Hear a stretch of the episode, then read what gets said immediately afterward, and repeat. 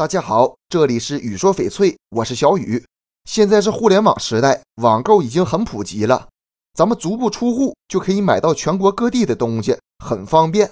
但是大多数人买的都是价格不算太高的日用品。国内的大型翡翠市场不多，很多人想买翡翠没地方去，想在网上看看。很多人都怀疑网购翡翠真的靠谱吗？翡翠价格比较高，实体店呢一般不敢囤太多货。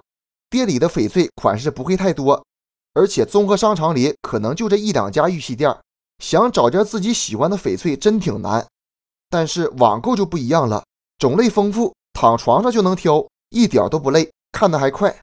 其实运营一个门店成本是很高的，房租、人工、水电，对不对？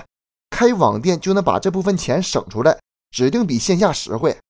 很多人会觉得网购买的东西和实物不一样，容易被骗。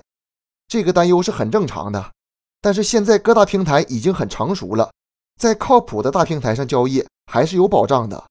实际上，无论是平台还是商家都有完整的售后，只要大家在靠谱的店里买，你就不用担心售后。如果平台没有，咱们也可以在线上和卖家谈好，保存聊天记录，查看卖家的证书，这样会更有保障。咱们在购买前呢，记得先让卖家在自然光下用原相机拍个小视频。比如把翡翠放在手心里拍，这样翡翠的大小和颜色就更清楚了。